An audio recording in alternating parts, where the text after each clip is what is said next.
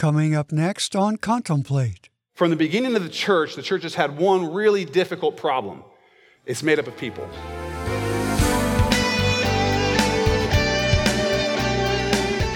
Boy, that's really true.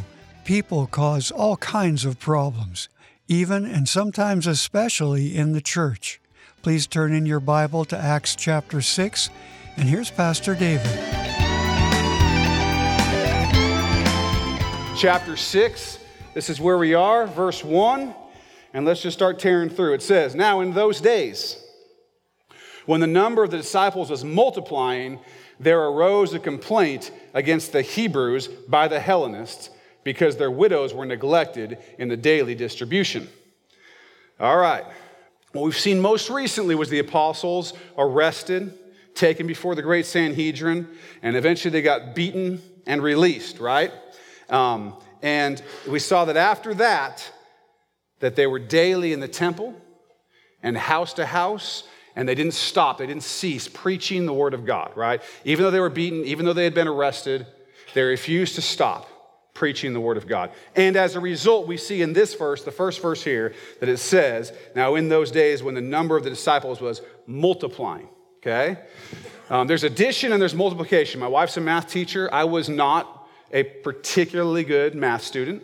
Um, luckily, the person sitting next to me was, and so I got through. Um, hey, forgiveness, grace is for all of us. And, you know, multiplying suggests not just we're adding one here, we're adding one there, but boom, there we're abounding, we're multiplying. So as this happens, and as this church is in one accord, and as the disciples face their persecution and move forward, we see the church just blowing up. It's, it's a freight train. that's moving forward. It looks like, you know, we're talking the world is going to be conquered by the power of Jesus Christ and his love and grace in no time flat because we're multiplying. You know how, how that works. If you've ever had a couple rabbits on your property, you know what multiplying looks like. It just gets nuts, right? It gets nuts. And so that's what's happening here. It's multiplying. The church is multiplying. But then we see something else happen. It says, There arose a complaint. There arose a complaint. Now, um, I'm not going to get into the specifics of what these particular parties, the Hellenists and the Hebrews, um, I'm not going to get into the specifics of what they were fighting about and why and whatever. We're actually going to get into that next message, Lord willing, uh, in Acts. We'll talk about who these people were and so on. By the way, the Hellenists are not the people going to hell.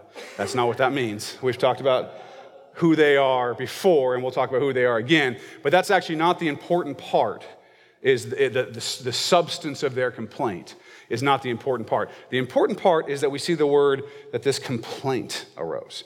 And the word complaint here, when, when we in the Greek, it's pronounced gagosmus, gagusmos. How about that one? Gagusmos, you got that? Write that down. Um, it's going to be extremely useful to you at some point. Um, here's how the outline of biblical usage defines the word, okay? It, it's defined as murmuring. Murmuring a secret debate, a secret displeasure not openly avowed. That's what's going on here. Okay? You can, you can kind of get the impression from this particular translation that somebody came to the apostles with this direct complaint about what's going on. But that's not what the passage, that's not what the word means. It's not what the passage suggests. It suggests that there was a murmuring, a murmuring rising up in the church. So, we have this church that's like a freight train moving forward.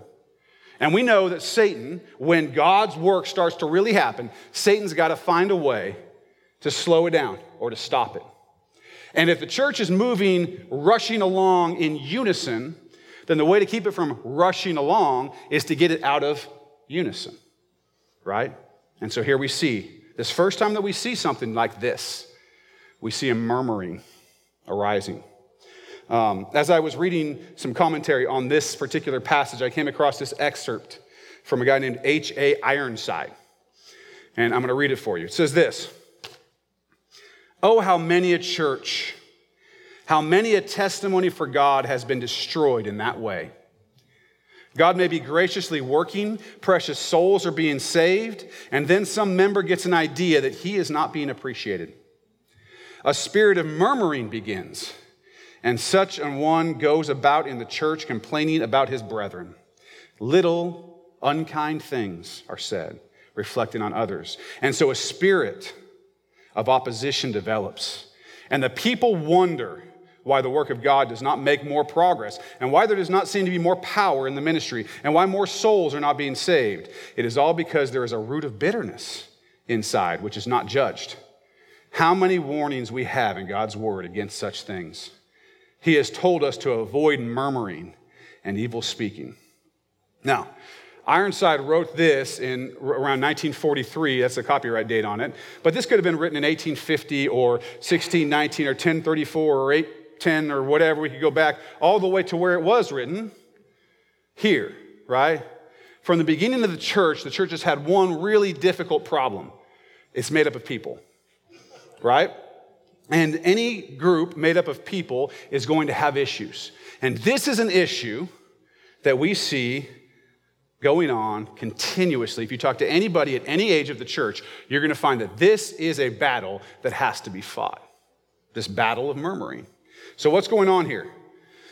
There are two types of murmuring or quarreling or, or you know, talking secretly and this type of thing that I want to address today. There's murmuring that one of us does uh, uh, about another believer, a fellow believer in the church. Okay? There's that kind of murmuring. And then there's murmuring against the leadership of the church. Both of these things happen. We need to be wary of this scheme of Satan. Satan looks to destroy unity, to divide and conquer. And anyone who thinks that they are above being tempted to murmur is kidding themselves and setting themselves up for a fall. Satan knows what he's doing. He's been doing it for a very, very long time. Okay? Remember, the church is moving forward, it's abounding, it's multiplying, rushing along in unison and then er, the brakes get hit, right? We here at this church are seeing some amazing things. Over the last months, we've seen really, you know, crazy amazing things. The things that God's done in people's lives, the power of the Holy Spirit that we've seen is incredible. And so Satan is going to begin to tempt us to murmur against one another, to murmur against the leadership, to have these kinds of things happen. Why? Because Satan's an old dog with old tricks. Why? Because the old tricks work continuously. This was written 2,000 years ago. You think the church would be like, okay, we got it, one and done. Had some murmuring, we took care of it, and, and they will take care of we'll see that, but took care of it, and so we, we should always be aware of it. That's not true. It, it continues to happen, it happens all the time. So I want us to be thinking about it so that we can be wary and be prepared. It says that the scripture says that we need to be aware of the schemes of Satan. So let's be aware of it. Let's talk about this. Let's start with your brothers and sisters. What, what is murmuring? Again, remember, it's a, a secret displeasure, not openly avowed, not openly talked about it. But if it's secret and not openly avowed, then how does anyone know that it's murmuring? Well, here's the thing it's not a total secret. It's not a total secret it's completely openly discussed with people who aren't the person that you're talking about. So it's something that you talk about with sometimes anyone and everyone but the person who you've got an issue with. Some people call it gossip, and it can sometimes be gossip. But gossip is usually something like, Did you hear about so and so and what they did? It's more like that juicy little piece of news. Murmuring is more like, So and so did such and such to me. I'm upset with so and so because they hurt my feelings or whatever. That's more of the murmuring type, right? It's talking stuff behind someone's back, talking about someone negatively. Not just talking about them as a gossip, but talking about them negatively, some issue that you have with them. Okay, that's what this is. So, what does Scripture say about it? Let's first look at the wisdom literature of Proverbs, uh, chapter 6, verses 16 through 19. It says, These six things the Lord hates, yes, seven are an abomination to him a proud look, a lying tongue, hands that shed innocent blood, a heart that devises, devises wicked plans, feet that are swift in running to evil, a false witness who speaks lies, and one who sows discord among brethren. Now, this is a serious warning. Serious warning because it says God hates it when we sow discord among our brethren. It's an abomination. It's totally disordered. It's totally against God's order. Now, why? What was the prayer of Jesus? We've talked about this before. Let's, let's look at it. John 17, 20 through 23. Here he's praying for the believer. He's praying for you, those who would come, those who would come to believe in him. And this is what he says I do not pray for these alone, but also for those who will believe in me through their word, that they may be one. As you, Father, are in me and I in you, that they also may be one in us, that the world may believe that you sent me.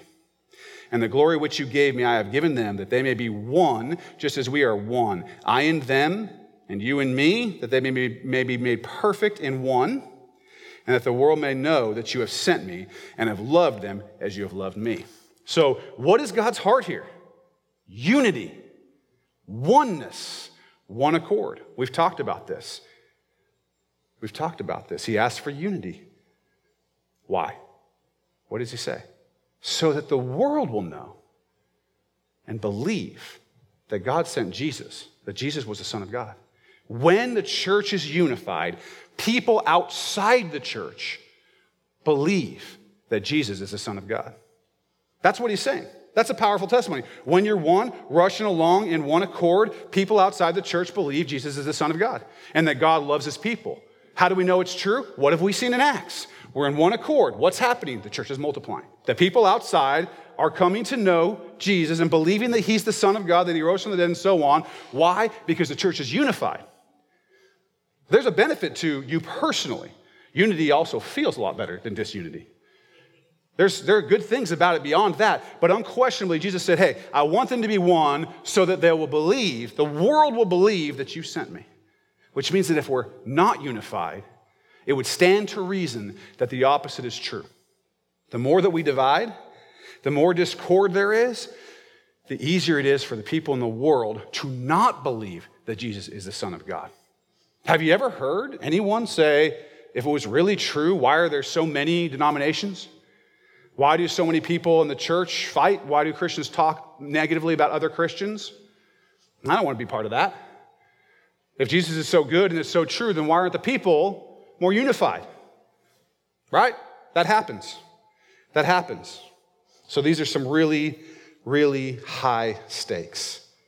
If we have discord, if we allow Satan to step in and peel people off and divide and conquer, we aren't just not doing a good job of making people, putting people in a position to believe that Jesus is the Son of God. We're doing the opposite. We're giving them excuses to not believe it. We're giving them excuses to not believe it. So, why do we sow discord? Why do we do that? Most of us are tempted to murmur sometimes and to sow discord. Even your pastor, worship pastor, not, not me. Um, no, I'm just kidding. Even, even me, right? Even me, even all of us, from time to time, we get annoyed with something. We get upset with something. And our, and our tendency, our natural tendency, is to murmur. It's just a natural tendency. That's why it happens so much. What does the book of James say about why we fight, why we do these kinds of things? This is what it says James 4 1 through 2. Where do wars and fights come from among you? Do they not come from your desires for pleasure that war in your members? You lust and do not have. You murder and covet and cannot obtain. You fight and war, yet you do not have because you do not ask. So, what is it that causes fights? Is it your humble desire to see justice? Is it, your, is it your noble desire to see the right thing done and this brother to be put in his place so that he'll grow? Is that what it is? No. James is saying when you have this fighting instinct, it's your desires for pleasure, it's your selfishness that's causing it, it's your desire for yourself, not, not putting the other person first. It's not this noble thing. It's not this high calling to murmur. There's no high calling to murmur. That's not how it works. No. So what are we called to do? Well, a couple things. Let's look at a few verses. Philippians 2:14. Do all things without complaining and disputing. The word complaining here is the same word. I'm not going to try to pronounce it again. Gagusmos. I lied. I did try to pronounce it. Um, it's the same Greek word that we see in Acts here. So, what do we know instantly from that? Since we, well, since we know that we're told, do all things without complaining, what's that, what's that mean? Do some things without complaining? Do all things without complaining. I'll make it really easy, okay? Do not murmur. It is a command of Scripture. Do not murmur.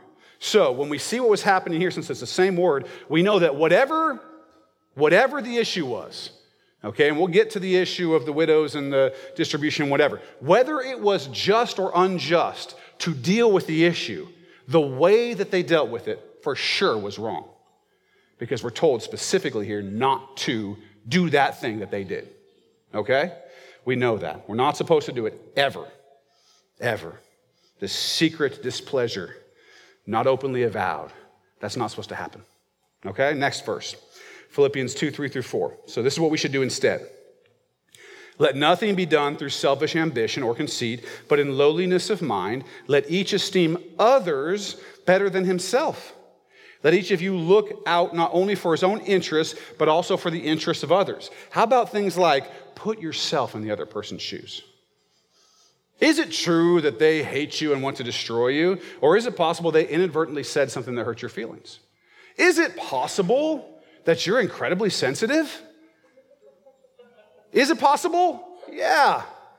Is it possible that you think quite highly of yourself? And whenever anything happens that, that comes against that thought, you get really upset? Yeah, it's possible. So if you're thinking about, if you're putting the person who said it higher than yourself, which you're called to do, put your brother, your sister higher than yourself, right? And you're thinking about their interests, not just your own interests, you're a lot less likely, you're a lot less likely to start murmuring. You just are. Let's look at another passage, Colossians 3 12 through 15. Therefore, as the elect of God, holy and beloved, put on tender mercies, kindness, humility, meekness, long suffering bearing with one another and forgiving one another. If anyone has a complaint against another, even as Christ forgave you, so you also must do. But above all these things, put on love, which is the bond of perfection, and let the peace of God rule in your hearts, to which you were called in one body, and be thankful. Couple things. It says that love is the bond of perfection. What does a bond do? Brings things together, it unifies. What causes unity, unification? Love. We want unity, we got to have love. And it says that we're called to be one body. And we've talked about this a number of times. Let's talk about it again. 1 Corinthians 12, 12 through 14. For the, as the body is one and has many members, but all the members of that one body, being many, are one body. So also is Christ. For by one Spirit we were all baptized into one body, whether Jews or Greeks, whether slaves or free, and have all been made to drink into one Spirit. For in fact, the body is not one member, but many. Acts Church is one body. The church. There are other Christians besides us out there. They're the church. They're one, we're all one body with them. What, what does that mean? That he's that He is through us doing His work. He is through us doing His work of salvation, of saving those people, bringing His grace to people. So if He's using us, literally, we talk about things like hands and feet, right? We're doing the work. He is through us doing the work. But if our body is fighting, it's not moving. If our body is fighting and we're constantly having to, ah, this hurts. I better stay in bed today. The body better not move because it's in discord. It's not getting along. I don't know how many of you are in a position where you're getting older and your body sometimes sows discord among its members. But I'm even getting old enough for that to be the case. And as my body sows discord, it is an abomination to me that it does so, right? I hate it. It makes me less able to do the things that I could do. When I was like 20, I could jump really high and run fast and do all kinds of other stuff. Now, not so much. Not so much. So if we're the body of Christ, we're not hindered by age, right? The body of Christ can be healthy and vibrant if it's just unified. Because that's really the issue. When I was 20, my body was unified. None of it was complaining against the rest of it. If we can be like that, we can be effective. The less we're like that, the less effective we're going to be. Simple. It's simple. While it is a simple truth. It's often not all that simple to make unity a reality. And in our next episode, we'll learn a lot more, so I hope you'll join us. And just a reminder you've been listening to Pastor David Robinson from Acts Church in Vancouver, Washington. And we would love for you to come see us this Sunday morning. Find easy directions and all the info you need at actschurchnw.org or call 360 885 9000. Thanks again for listening, and I hope you'll click on the next episode for more great Bible teaching here on Contemplate.